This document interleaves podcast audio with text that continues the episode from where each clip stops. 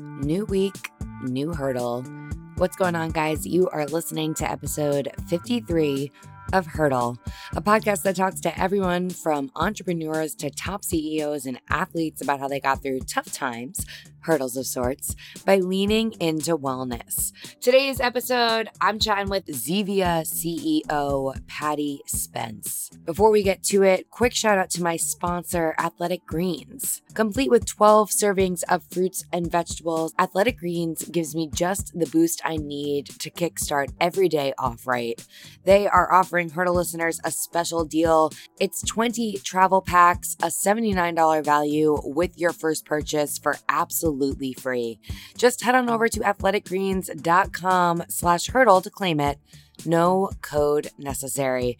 Again, that's athleticgreens.com slash hurdle. One of my favorite quotes from today's episode, Paddy says, find the craziest risks you can take and go after them. The Zevia CEO, he reevaluated his entire life back in 1995 after his brother passed away unexpectedly on the job as a paramedic. And three months later, the former Kashi vice president of sales left his job to follow his heart.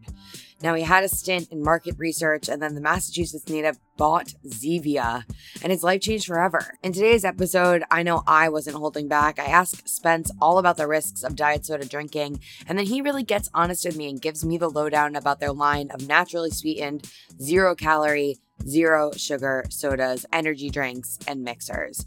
We also chat about his biggest business failures. He talks to me about how he cut out all sugar from his diet about 20 years ago, which is insane to me and also super impressive.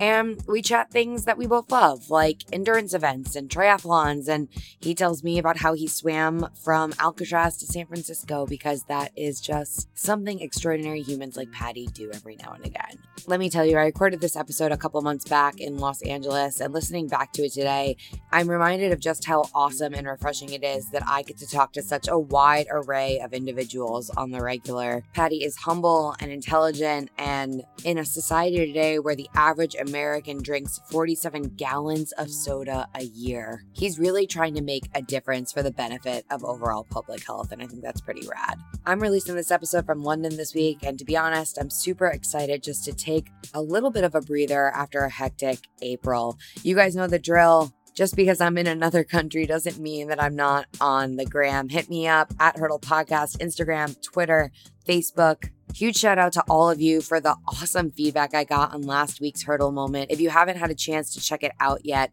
it's four strategies that I used recently to get rid of negative self talk. I got super vulnerable and I really mm-hmm. appreciate the messages that I got from you all reaching out, telling me you appreciate it, telling me that you've been going through something similar. I think it's really special that we can have these open and honest conversations together. And of course, feel free to shoot me your own hurdle moments. You can email me anytime you want. It's emily at hurdle.us. I promise I see your messages coming in and I do my best, my absolute best to get back to you as soon as I can. And that's all for now. With that, let's get to hurdling.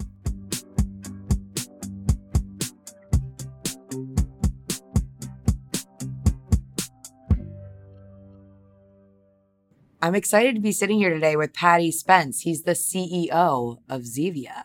Hey. Hey. Let's talk a little bit about what Zevia is. Absolutely. So Zevia is a, a, product, a brand that uh, makes zero calorie drinks. And our business really grew out of uh, my own personal habits and my wife. We went off of sugar almost 20 years ago. And I didn't know I was a sugar addict, but I was a hardcore sugar addict and started doing a food journal and realized just how much sugar I consumed.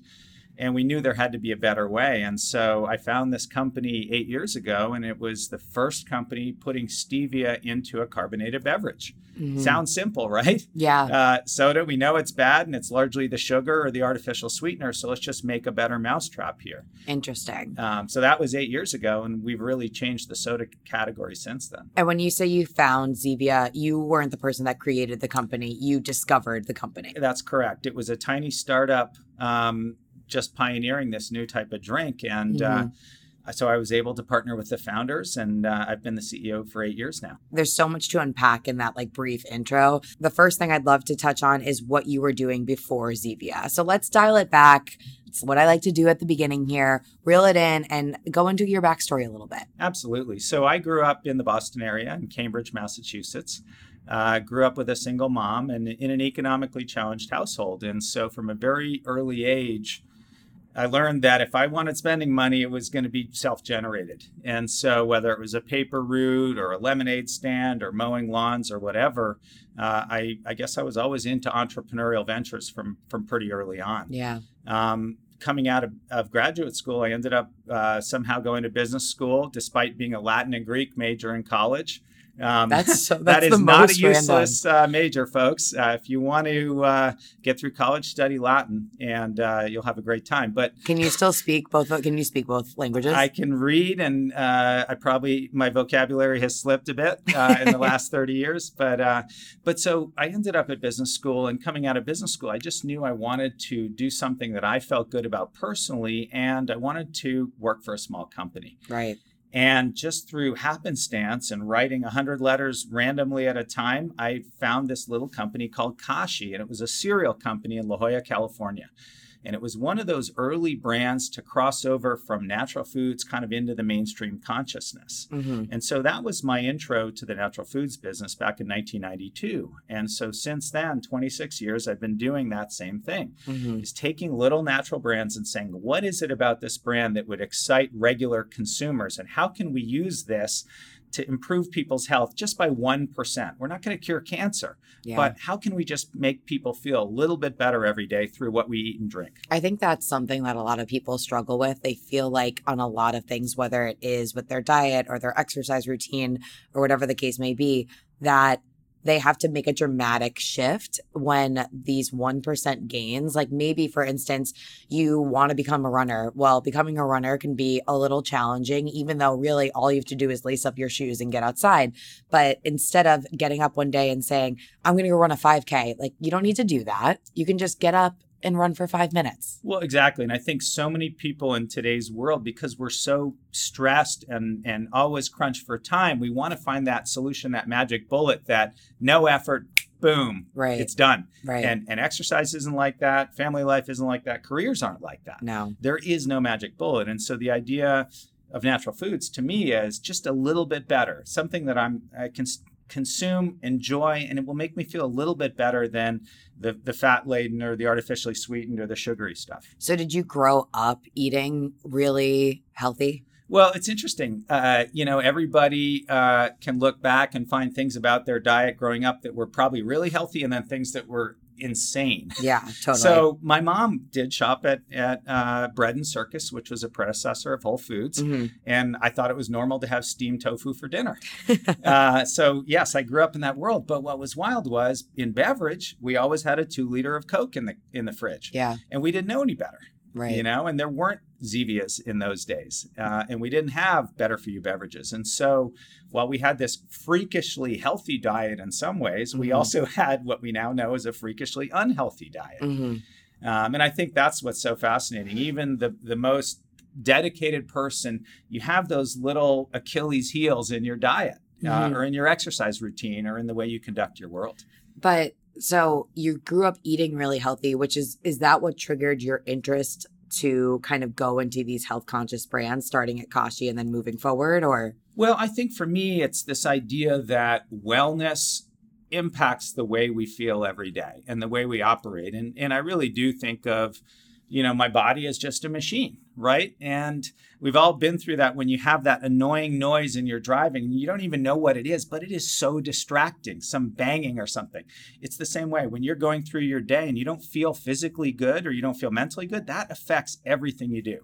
So the whole idea of fueling your body with products and foods and beverages that make you feel good mm-hmm to fuel your performance both mentally and physically that's just core really to who i am and, and to my philosophy so when did you stop consuming sugar in your diet so it was 2000 and i really do have to credit my wife jera for kind of the epiphany um, because I thought I was healthy, and we both thought we were healthy. And I was doing triathlons and shopping at a natural food store and active. Mm-hmm. And then we sat down and we did a food journal for a week and I realized it's I was a game changer. Oh my gosh. I realized I was getting 250 grams of sugar a day, Jesus. all from what I thought were healthy products. So, like what? Protein smoothies, a bunch of energy bars, juice based spritzers, a little bit of unrefined cane crystals in my tea. Yeah. Well, at the end of the day, all that stuff was sugar. yeah. And I thought I was being healthy by eating a yogurt. Well, there was another 36 grams of sugar. And, That's a, that's a and on loaded and on. yogurt. Well, right. And so, so much of what we do with processed foods, even natural ones, they're full of sugar. Right. So I was getting a thousand calories a day from sugar. And we went off of sugar cold turkey, went out to a cabin in the woods, nearest grocery store 15 miles away, and we detoxed. And and I typically have a lot of skepticism about that whole concept of detoxing. yeah. I physically broke out in hives Yeah. head to toe, all over my back, itchy red welts because my body was literally detoxing. Oh my God. What happens when you stop consuming 250 grams of sugar? Your body goes into shock for a couple days. That's insane. So for a week, I felt horrible. Finally, that passed and then started feeling better energy levels.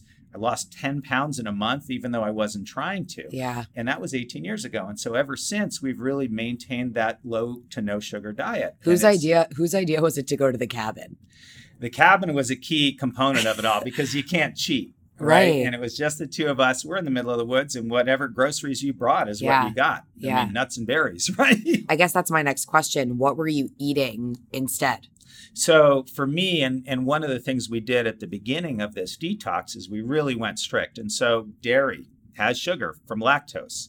Fruit has sugar. So my wife actually did no fruit or dairy for almost a whole month. Yeah. I wasn't quite as strict, um, but I was going really hard on protein. And so Yeah. tons of, of, I'm a meat eater. So I was eating a lot of chicken, a lot of lean red meat. Um, for the first few days, it was all I could do to kill the cravings. hmm I can definitely relate with this because I'm sure I, when I was younger, I lost a ton of weight in college. And in doing so, a lot of that was writing down the things I was eating, but it was more so to keep track uh, overall and not so much to analyze specifically which foods had a ton of sugar. It was kind of just a food journal, pretty bland. I think today, if I did that again, I would really have an awakening, kind of like you had, because I think a lot often about the foods I'm consuming that do have a lot of sugar, whether it's added or not. Uh, I definitely consume a ton of fruit. I think there's a lot of confusion about that. Well, exactly. And I have uh, a friend, one of our sponsored athletes, who told me he was a, for a long time a fruitarian. Yeah. And you know that's a, that's an extreme diet, and you're consuming mostly fruit in the form of smoothies. Wait, only fruit? Fruitarian, yes, and and you also can consume things that are botanically fruits, so beans and legumes as well. Oh, Um, but- tomatoes. yeah, exactly. But so what was fascinating about that diet is when you're on it, if that's all you're doing, that that works. Wow. And what he told me though is he developed the sugar addiction and didn't realize it. And so once he started replacing just the shakes with regular foods, Yeah. it was a disaster. Oh my god. And so, you know, philosophically, I'm a big fan of just measurement, right? Yeah. If you measure think something, you can control it, whether that's a workout or a diet or your performance at work. right. And so, uh, what we've evolved to at home is this whole idea of a, a sugar budget. Right. And so every day I consume 50 grams of sugar. Now I can get it from any source. I can eat a, a you know half a pint of ice cream, or I can have some milk and a banana and some other things during the day. But that's my budget. And Yeah. some days I might go over, some days I'll underspend it. But just using that as a baseline kind of creates some measure of control over our behavior that we've been able to sustain for almost 20 years Are you still writing everything down? not writing it down at this point. Yeah. Um, so it's more mental. And again, it's like a budget. You know, I may have a budget when I go travel.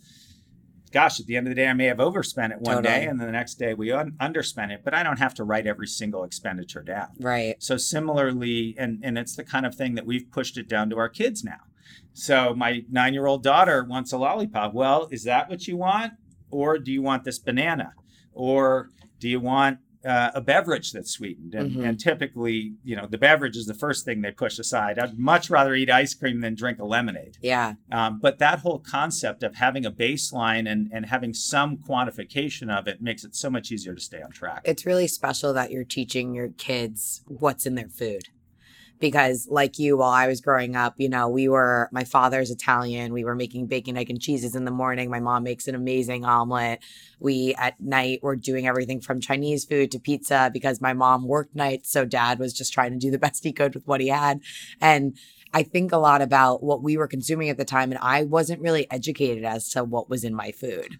Well, exactly. And I think so much of, of bad habits comes from just not knowing. Yeah. Right? Why did people smoke cigarettes for so many years? Well, because we were being fed lies that it didn't kill you. Right. Yeah. Right. As soon as people were confronted with the reality that smoking cigarettes will kill you early, guess what? Cigarette consumption plummeted. Right. People want to do the right thing. And so it's just about knowing what you're doing. That's the first step toward doing the right thing. Before we talk a little bit more about your backstory, I think I need to address the elephant in the room, which is I need to talk just about the concept of diet soda. I've read the research that says that people that consume diet soda, they had a 70% greater increase in waist circumference compared to non-diet soda drinkers. I'm just trying to sort through all the stats. Sure. Well, and I think, you know, there's connection and there's causation. And certainly there is a, a long, scientifically proven and established connection between diet soda consumption and weight gain. Yeah. Now, does that mean that diet soda promotes weight gain? Maybe, maybe not. We really don't know scientifically, but we certainly know that people who drink diet soda gain weight. Mm-hmm. And and I think there's a philosophical component to that as well because this whole concept what is a diet? It's a temporary state that gets us to a place we're not in today. Right, because it's not a lifestyle. Well, already that makes no sense at all. Yeah. What happens when we get to that place? Do we give up? Do we go back to where we were? It's not a diet if it's an ongoing state. Yeah. Right? And so to your point it's a lifestyle. Yeah. Right? What do we call it when we fix the banging noise in our car or when we filled up our tire? There's no name for that. It's called a, t- a car that runs well. Right, right. Right. And so when you're when you've optimized your nutrition, is that a diet? No, that's just life. Right. And so so I think the whole idea of of for me, whether it's career, family life, or health, it's a marathon, not a sprint. Mm-hmm. And and it would be great if we could arrive and say, okay, I'm in shape now, I'm done or I'm healthy now, or I'm a great dad now. Well, right. guess what? None of those things have an end point. And right. I may have been a great dad yesterday, but I got to get up and do it again today. Right. Interesting. So, what do you at Zevia do to kind of counteract a lot of this feedback that I'm sure you're getting constantly from either your consumer or other people in the industry that have an opinion about your product? Well, yeah. I mean, uh, the first thing we say is it's not diet soda. Well, this isn't about a diet. Right. Uh, we have a zero calorie alternative that is demonstrably better than what people drink, which is sugary beverages. Right. Okay. Right. And so that's one piece in your overall dietary regimen. Are you never going to consume sugar? Of course not. Right. But pick your moments. And so, one of the things that's fascinating that we're seeing, and I think it's a great sign, is that younger consumers today have really rejected that whole diet label. Mm-hmm right? From a psychological standpoint it's it's horrific right? This idea that where there's something wrong with us that we got to fix because of society right, right. right? It's called living. Yeah. And so young people have rejected the label diet and similarly they've rejected artificially sweetened diet products. Uh-huh. and so zevia shoppers who are younger a lot of times we'll talk to them and they have a classic coke sometimes or they have a sugary beverage sometimes but their go-to is a zero calorie naturally sweetened drink like zevia. Mm-hmm. So sugar has a role as an occasional treat. Right. Stevia as a zero calorie natural sweetener has a daily role. And why do we need that aspartame stuff? Right. It's just a, a, a bad imitation of the stuff we want to indulge in. So what's in Zevia?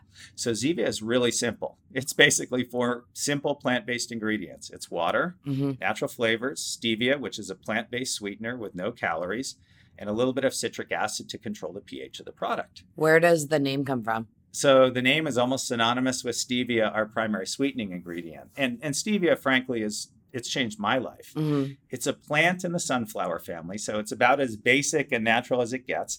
And if you chew that leaf, it's literally 200 times as sweet as sugar, oh, wow. with no calories and no impact on blood sugar. And we don't make any health claims around Zevia, but there is some emerging evidence that shows that not only does stevia not impact blood sugar, it actually could help control blood glucose levels. Hmm. They found that in rats and mice. So we haven't done those human trials yet, but wow, that's pretty promising. Right. So when we think about what's really the biggest public health challenge facing the world, in many ways it's sugar consumption. In the next 50 years, a third of the world will be diabetic. And it's just because of our diet. I forget what the stat was I read the other day, and I'm gonna, it's something wrong, but I wanna say it's like 60 to 70% of America is now considered obese. Yeah. That's well, and- probably and, wrong. where It's- does it start? We drink 47 gallons of soda on average per year. Really? 47 gallons. Jesus. So that is a lot of soda. And Yeah. so imagine if that's 47 gallons of sugar sweetened soda, yikes. Yeah. If it's 47 gallons of Diet Coke, not so great. Yeah. I mean, and so, gosh, if you could take 40 of those gallons and shift them to Zevia, you've just taken so much sugar out of your diet. And that's one of the things we tell people. So statistics show half of added sugar comes from beverages. Mhm. So I said to people, if you want to be healthy, you just want to do one thing, eat all the nachos you want, eat all the fat you want. If you only took sugary beverages and swapped them out for non-sweetened or zero calorie beverages, you cut your sugar in half overnight. Right. What drew you to Zevia to begin with? Because if I remember correctly from our, our phone call, you met the the guys behind the, the brand at a booth. At, a trade show booth. at a trade and show. I said, you know what? I'm a consumer of one, but first of all, what's the craziest thing you could ever do in business? And what right? year is this? This is 2010. Okay. 2010, if I thought about it, what's the, the dumbest or craziest thing I could ever do? I'm going to take Coca Cola on head to head. I'm going to go and say, you know what? That red can that billions of people around the world drink, I'm going to replace that with a better beverage. Mhm. That sounds nuts, right? Yeah. And in 2010, it was nuts, but no one had ever done it. And so that was half of the excitement. The other half was, wow, here's this can of cola, no calories, no sugar, naturally sweetened. I would consume this. Mhm. There's got to be people like me out there. Right. And so it started out as a as a fascination, and over the last eight years, it became a mission. hmm And so we started getting letters from people saying, "Wow, you've changed my life. I just had a baby, and and nothing that I wanted more than a, a cola, Yeah. and I just I, I couldn't do that to my kid, and I'm, I found Zevia. Yeah. I'm diabetic, or I have kidney disease. I found Zevia. I'm a CrossFit athlete, and I Mhm. lost 100 pounds, and I found Zevia. Wait, but how did you how did you kind of infiltrate the system? Well, one of the things we did first is we said, who out there wants a product like this? Yeah. What's the first target? And so you start experimenting. Well, uh, I had a young family and I knew what's the first thing that a kid wants when they're five or six or seven years old? They want soda. Yeah. And, and it's really tough to explain to a young child why soda isn't something I'm going to give you. Wouldn't it be easier if I just had something I felt good about that I could give them? Yeah, but how did you, Paddy, infiltrate the Zevia family? Like, Uh, did you just well- walk up to them and you're like, "You guys, I I'm gonna come work with you guys now." I got exactly- that's a great question, and I guess I got them excited about that. I'm I'm ready to climb this mountain yeah, uh, and climb to the top or die trying. yeah, And uh, and I think it was just that excitement and that commitment to taking on the big guys, big soda, and and changing the world. right. You know, when you start out, you're just trying to kind of sell a few cans and survive. But as I said, very quickly we realized this is a product that's changing people's lives. This is really a mission. Right. And um, what's so cool is, as as we've grown now, we realize we're the only company in beverage who exists. We wake up every day to improve people's public health. Mm, I'm not sure many other companies, certainly not in the carbonated world, can say Right. that. Right. You know, uh, Monster Energy, Rockstar, Coca Cola, great brands. They're not trying to help people be more healthy. Okay, so you're working at Kashi and things are going well. And at that time, you told me that you were dealing with uh, a lot in your personal life. That's exactly right. You know, in 1995, uh, my brother was killed tragically in a car accident, and and on the job car accident, 26 years old, and um, not something I ever imagined would happen. Right. I think of my life before Colin died and after, Yeah. two different lives. Yeah. really. Wow. And- and that's it- so it- interesting. you know, I remember it's it 20 plus years later. yeah. It's like it was yesterday. And Yeah. and that next that day everything changed for me. And I had never experienced loss on that level. This is the person I was closest to in the world. And it really completely changed the way I thought about everything in my life. Um, and starting with, I guess, this idea of risk. You know, the whole idea of what risk is was turned upside down because we're led to believe that so many things in our life are consequential when you know whether it's how does my hair look today or did i get to work on time or whatever and ultimately uh, in the grand scheme of things those things are fairly meaningless Right. um, and when you lose someone very close to you i think you realize what loss is and what risk is going bankrupt, that's like a joke compared to losing your best friend. Yeah. Or your brother or your mom or whatever. And Right. so for me, it was, I realized that my life could end at any moment, like his had, and that I had to make the most of every day, and that all these things that I thought were so scary and and risky ultimately were pretty inconsequential. So, what were some of the risks that you were kind of avoiding before this? Well, you know, from a business standpoint, you have this perspective that's been told to you that you kind of work your way up and you do things that are gradually more and more challenging or you roll rise within an organization and then suddenly you're at the top and i realized well, well that's garbage right? Right. i can go out and start a company. Um, you know pushing your body. What's the craziest thing i can do? Well i'm not an awesome swimmer. Maybe i should try and swim from alcatraz to san francisco. And you did that after really scary and i did that and i was like okay we don't know what's going to happen. Sharks current cold water um, but i survived. And then i think that's the kind of thing that to me was able to bring the joy back into life is to realize that i could do things and the consequences were you know what i'm still here and and and this is what life is about is, Yeah. is challenging yourself and pushing yourself and taking those risks because we don't know how long we're going to be around So, would you say you're more of a risk taker after? I mean, you said that happened in 1995. So, you're more of a risk taker now? Yes, yes. I mean, I think I was a risk taker without realizing it. Yeah. Um, but again, the calculation of what risk even was and the consequences completely changed after that. Swimming from Alcatraz to the coast is frightening. It is the most terrifying thing I've ever done. Uh, the first time I ever did it, I threw up in how, the water. How long is that? Oh my! How long is that distance? It's a mile and a half. And for folks who are strong swimmers, you know, that's not a, as much a daunting distance. yeah. it's the current that's really tough. The water's freezing cold. Right. There's definitely waves, and uh, you know, in a controlled environment, they're going to save you. But in real life, you'd get swept out to sea if you're not fast enough. Right.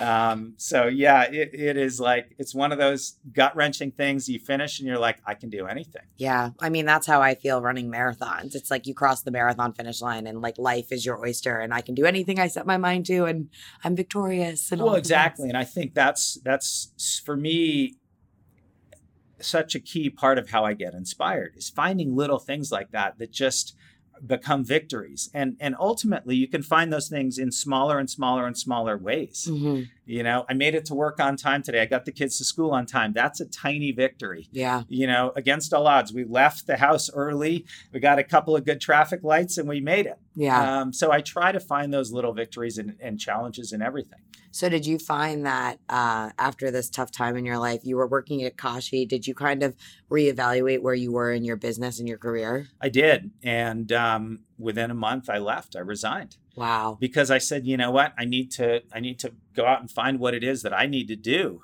Um, and and ended up starting a business almost immediately after that. What what business? It was a, a market research uh, company. Um, basically, we got data from retail stores like Whole Foods on what they were selling, and then provided that to brand owners. Mhm. Um, so that was started in '95, and company's still around, 100 and something employees. And Wow. um, so yeah, it's gratifying.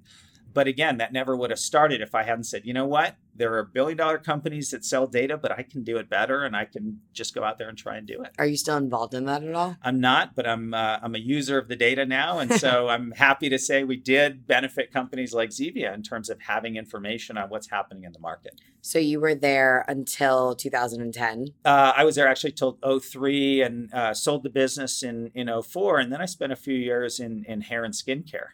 Uh, again, something I know nothing about. I have hair, um, but uh, but I didn't know anything about it. And and again, for me, it's about learning. Right. Like, gosh, what could I learn? Well, I learned how shampoo's made. Uh-huh. I learned a lot about anti-aging skincare. Uh, I then got into color cosmetics, and I know a lot about loose versus pressed powders and and all sorts of crazy makeup stuff. So yeah. for me, it's just about learning and being stimulated by what I'm doing and getting excited about. Is that. it not? Was it natural makeup? It was, yeah. And we had some we had some non-natural stuff as well. And I learned, you know, what harsh chemicals like benzoyl peroxide do to your skin. Um, but uh, it was uh, it was a great experience. And again, it's just about learning and and trying to help people. When you met the guys at the trade show, what were you there doing? I was there looking to figure out what I was going to do next. Oh wow. Yeah, and uh, and you know, I saw this product Zevia, and I said, "Wow, this thing would could change people's lives. And I could really get excited about selling it. Taking a break from today's episode to give a shout out to my sponsor, Athletic Greens. Guys, I've said it before, I'll say it again. If you've never had a green juice that you've liked, Athletic Greens is going to change that. Not because it's a juice, of course, it's a powder. You shake it up with water. But I have never liked the taste of greens anything until I opened my first bag of this. It's not bitter, it's got a hint of sweetness. And when I shake it up with about 10 to 12 ounces of water in the morning, it's a refreshing way to start my day that I know is going to help me kick things off in the right direction. They're offering Hurdle listeners a special deal. It's 20 free travel packs, a $79 value with your first purchase. Just head on over to athleticgreens.com slash hurdle to claim it. No code necessary. Again, go grab 20 free travel packs. It's athleticgreens.com slash hurdle. Let's get back to it.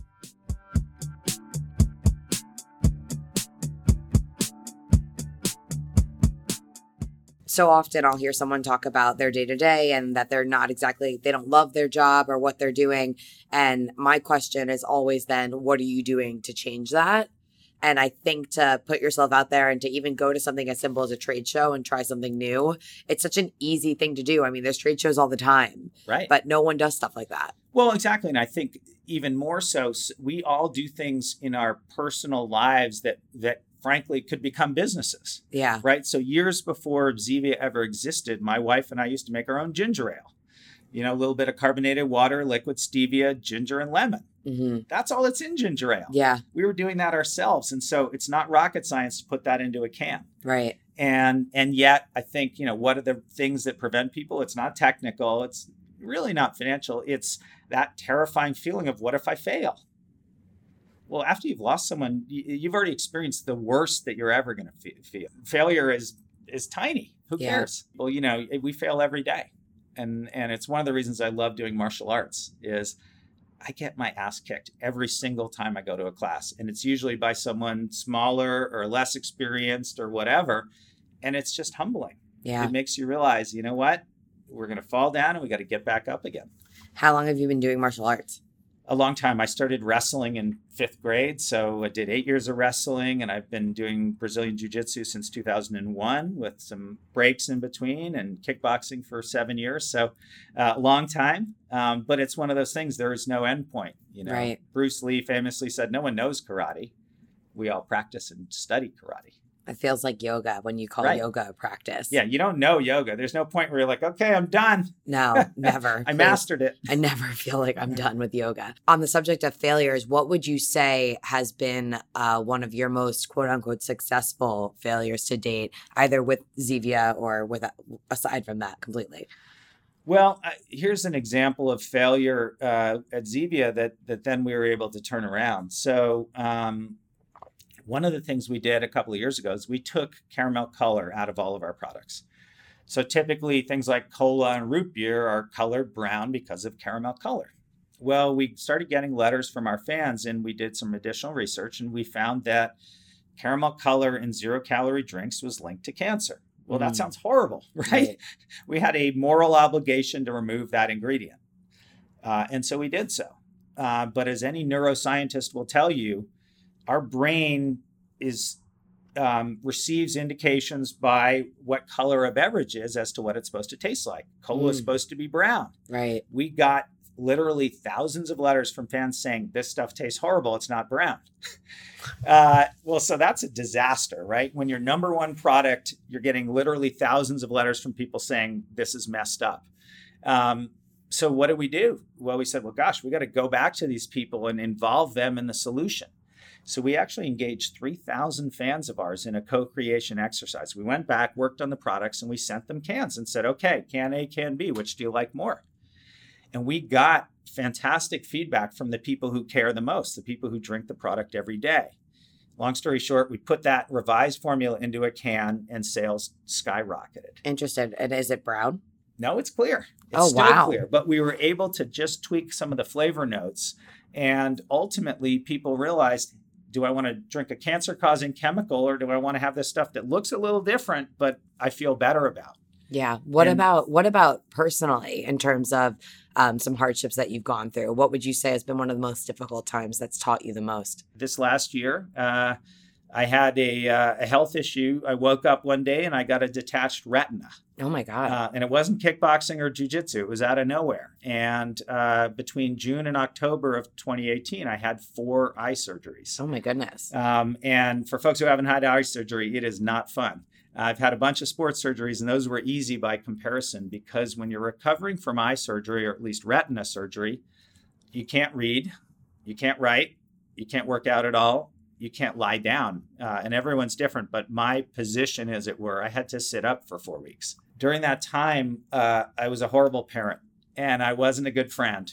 And I probably wasn't a very good coworker. And I certainly didn't work out with any of my training partners. And so I felt like I was failing in the worst way possible. And yet I still was alive. Right. And I still had to go through all that and figure out how the hell do I get through every day feeling physically lousy, feeling mentally terrible, and feeling like this is never going to end. Right. So what what'd you do?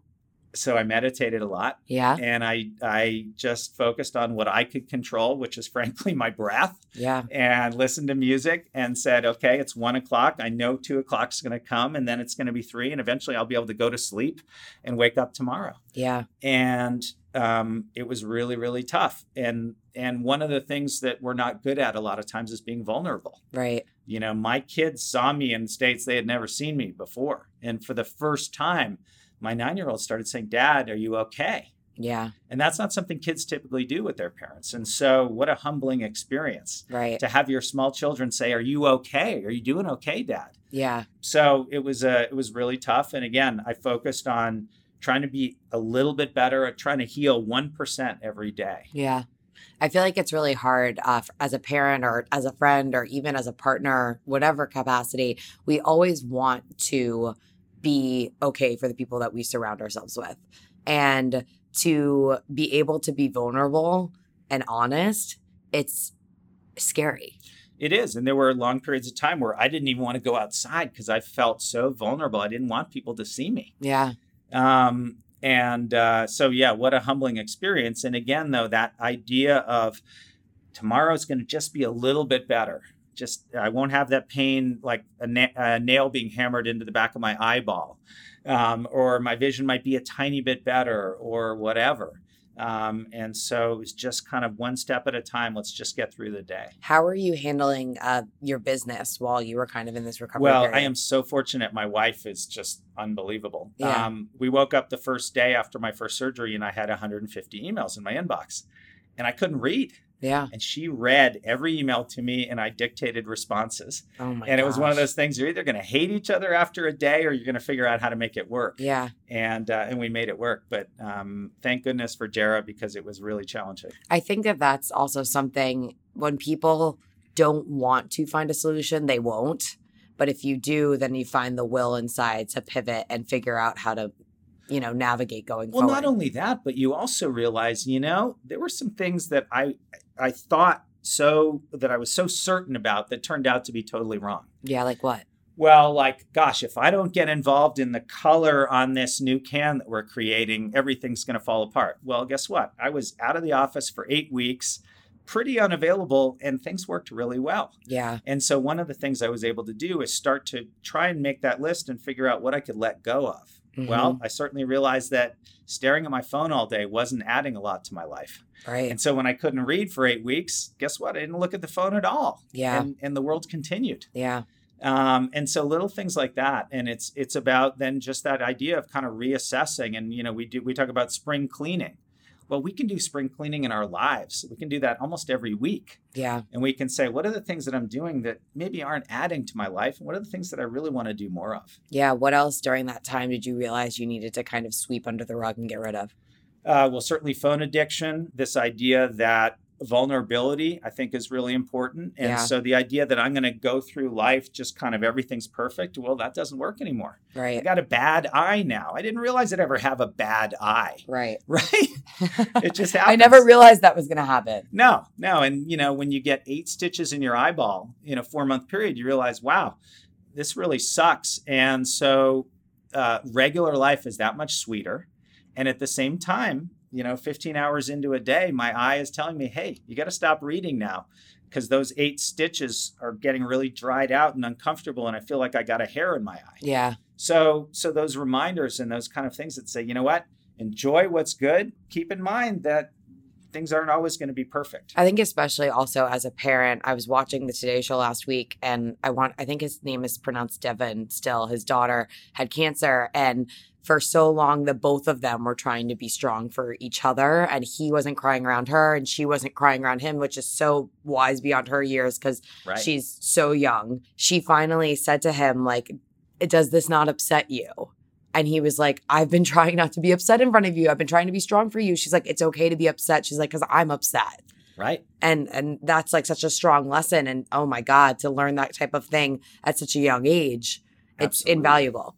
Well, yeah, and I think we have to accept that you know um, we're going to have failure in life. We're going to have loss, and if we can be comfortable with that and just try and do our best and enjoy the good parts, you know, as they say, if you don't have sadness, you there's no such thing as joy. Right. Wow. Right? What is joy in the absence of sadness? It's just regular. A feeling. Right. Yeah. And so it's the negative allows you to understand the positive. So what are some of the things in your day to day now that bring you joy? Uh, watching my kids yeah. get inspired and learn. So, you know, one of the best experiences we've had in our family in the last few months has been um, watching my nine year old daughter start to do sports. So she's never competed in any kind of sport, and she started doing cross country running in third grade. Okay, so it's very they have early. that for yeah, third they, graders. Well, they competed against a lot of running clubs, and these kids and Cool. nine year olds in a running club are very serious. And so it was really, really tough. And my daughter had never done a race, and and the first one, I was like, that was kind of a wake up call. She's like, yeah, it's really hard running two miles. Um, but over the last few months, she's realized how to push her body, and she's realized that you know each race was more fun than the last, and it didn't matter if she was last or second to last or first. And that's it was invaluable about the too. exactly. And so just this idea of pushing yourself and and feeling the good things that come from that has been incredible. And how old is your other daughter? my other daughter is seven. And so you know similarly she's been pushing herself in ways. And so um, this saturday we were at a spelling bee. And wow you know that is really get up in front of 100 adults and kids and spell words on stage yeah, it's scary. uh, it's really scary I think I'm still scarred from spelling bees when I was like and 10. at the same time it's so exciting you know uh, seeing somebody spell garbanzo and my kids looking at me and smiling knowing they know how to spell garbanzo because we practiced it you meet the guys at the trade show, you start here at Zevia. What would you say so far in your time here has been one of the biggest lessons that you've learned in your current position? uh, is to think big Yeah. you know is to to do crazy stuff and and when we started it was just about can we sell a few cans of this thing that's better than diet coke and then suddenly we realized wow we're changing people's lives and now you know we got a statistic the other day that in the total soda category in zero calorie soda zevia is adding the third most dollars to the category after Wow. diet coke and coke zero those are billion dollar brands and then we're growing almost as much as those guys. That's incredible. We're Mhm. a tiny little brand, and yet we are changing people's lives. And so I think the, the most exciting thing is this realization that there's billions of people around the world who could benefit from what we have, and we're going to find a way to get our product to them. What types of offerings does Zevia have? Because it's not just Zevia's version of cola. Well, exactly. So we started out with soda um, because that's a drink that, as I said, 47 gallons a year the average American drinks. 90% of Americans drink soda. And then we started looking at other categories and we said, gosh, uh, energy drinks, you know, great idea. We all love caffeine, but what about taurine? How much are we supposed to drink of that? And all these other weird chemicals and colors and stuff. So we made a clean energy drink. We made clean mixers. You know, people love drinking Moscow mules, but who needs 50 grams of sugar from the ginger beer? Right. And sparkling water and now organic tea. You know, I grew up loving tea, and wouldn't organic tea be awesome if it didn't have 30 grams of sugar? Mm. So, one by one, we're just finding those ways that we can improve people's lives for every member of the family, every time of day. And how can we give people something that they can trust and believe in? So that's a huge lesson. What do you think has been one of the biggest challenges? Well, certainly, you know, fighting Coca-Cola company every day and, and PepsiCo, you know, those are hundred billion dollar companies with uh, a uh, hundred years of expertise. Yeah. And eight years ago, I'd never sold a can of soda in my life. Yeah. I was a rank amateur. Yeah. And uh, and so the idea that you know it's so humbling competing against folks who've been doing it for 100 years. Mm-hmm. Um, so that's the toughest thing is, yeah. you know, uh, Coca-Cola is one of the most recognized brands around the world. And so that's the challenge, the opportunity. If you ask 100 people who wants to drink more Coke next year, not many will say yes. Right. And so that's what's so exciting. We've got this Everest we're trying to climb, but we know if we can get partway up that mountain, it's going to be really fun and exciting. In terms of uh, obviously cutting out uh, added sugars and keeping a budget every day, what are kind of other nutritional guidelines that you adhere to or things that you keep in mind when you're going about your day? Yeah, I mean, you know, in, for one of the things that I think is always hard for anyone who's trying to restrict their intake of something is you got to replace it with something. Yeah. Right. And and everything is a fat, a carb, or a sugar. I mean, or, or a uh, protein. Excuse me. And so if we take out a lot of sugar, we're taking out a lot of carbs. So what are we going to eat? Um, so for me, I try to eat a lot of protein. Mm-hmm. Um, we do a lot of lean meat. I consume a lot of dairy just because that works for me, but I, I consume a lot of pea protein as well. Mm-hmm. Um, and then, you know, we consume a fair amount of fat, satiating. Mm-hmm. You know, cashews and almonds are very filling and high calorie, uh, but they don't have any sugar. So obviously, you've come in here and done a lot with Zevia, um, and you have a history of doing a lot with some really great brands. So, what do you think is on the horizon then? Well, our categories that we compete in are $650 billion globally. Wow. And as I mentioned earlier, you know, a third of the world is going to be diabetic in the next 50 years. This is one of the, the biggest, if not the biggest, public health challenges globally. You know, I think today we're just in the US and Canada, and yet every day of the week we're getting inquiries from around the world. And sugar consumption is a global public health challenge. And people in Malaysia, and people in France, and people in Iceland are concerned about it, and people in Mexico. And so there's global demand for products like ours. And I think, you know, I won't be satisfied until people around the world can get off of sugar using Zevia. Uh, nowadays, when I travel around the country, I can always get Zevia within a mile or two of where I am. Wow. That's pretty impressive. So we still got some work to do. Uh, if I go to the airport, you know tougher to find. If i go to a movie if i'm going to a college football game um, but those are all venues we're working on. I love that college football game. Yeah. i'm gonna walk into the stadium and that's the first thing i'm running for exactly. Man. well hey if i go to a crossfit event that's the first thing i'm gonna do is get my zevia. They have it there. Yeah. Uh, have you been to the games before? Mm-hmm. oh it's incredible. And so, you know, when we think about inspirations, I do have to name Brent Fikowski is one of our athletes. Brent is phenomenal. Katrin Davidsdottir, two-time winner of the games, unbelievable. But mm-hmm. honestly, for me, my biggest inspiration is a young woman named Kayla Stefano. Mm-hmm. Uh, Kayla is uh, last year as a 17 year old competed in the CrossFit Games. She's won it twice before as a teenager, and last year she finished third. And it was just wild watching her and watching her demeanor during the games. And I learned so much from this young woman. When you've won twice and then you come in third, how do you deal with that? Well, the way she dealt with it, a smile on her face, a hug for her competitor, and just the most incredible attitude. Yeah. Of perseverance and learning and wow. Yeah. That's what I want to be like. I want to be like Kayla Stefano.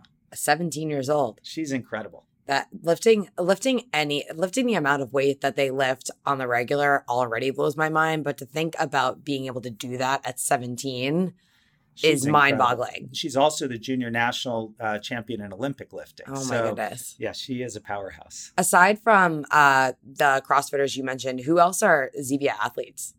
Uh, we also have a, a, bunch of UFC folks. So Nathan Diaz uh, in the UFC, Demetrious Mighty Mouse Johnson, mm-hmm. uh, two fighters are, are Zevia athletes. So, you know, what's neat about our brand is there are people who are just trying to do extreme things. And sometimes that extreme thing is just fight kidney disease yeah. or lose weight because I just had a baby or keep my kids healthy.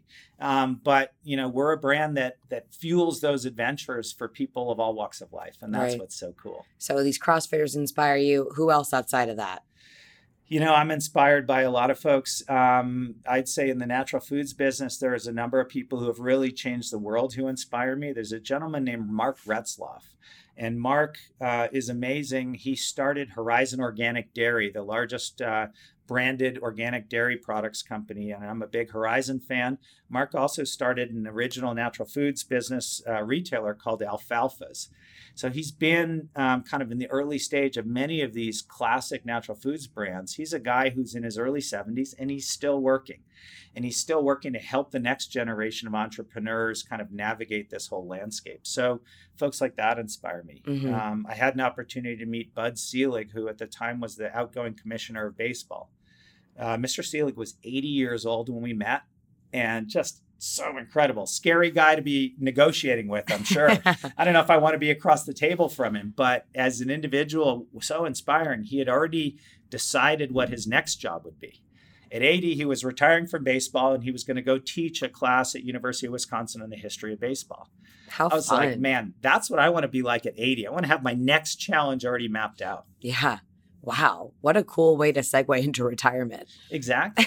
exactly. And I think, you know, that when you realize to him that's not even a retirement. That's just life. Yeah. Life is going through and inspiring people and sharing what you've learned over the years. I love that. Okay so we're winding down here. What i love to ask uh, my guests kind of as a closer of sorts is if you had the opportunity to offer yourself a piece of advice back in 1995 your brother just passed away you're obviously going through a lot emotionally and you're kind of reevaluating your entire career path what advice would you offer Paddy then? I would tell myself that um, find the craziest risks that you can take and go after those. Yeah. And um, and fortunately, I, I think I did end up there, um, but I might have done some other things differently in the meantime uh, because I did, I think, follow to some extent what people thought I should do versus what was really in my heart at times. And so, you know, I would tell people to follow what's in your heart. And as long as you're doing that with all of your energy and all of your commitment, it's probably going to work out well. I love it. Paddy, thanks so much for sitting down with me. Absolutely. Thank you for having me. Emily. Amazing. Please take a moment to leave a quick review by clicking the link with the description to this episode. We all face multiple hurdles in life. I want to hear about yours. Reach out to me at emily at hurdle.us. Connect with the podcast on Instagram and Twitter at Hurdle Podcast. Paddy, where do they find you? Where do they find Zevia? Give me all the deets. So they can go to uh, any local grocery store or natural product store, zevia.com, Z E V I A.com, or amazon.com. And are you active on social media? Yes, go to our Instagram at Zevia. Perfect. Perfect. Awesome. I am at Emily Abbate. Another hurdle conquered. Catch you guys next time.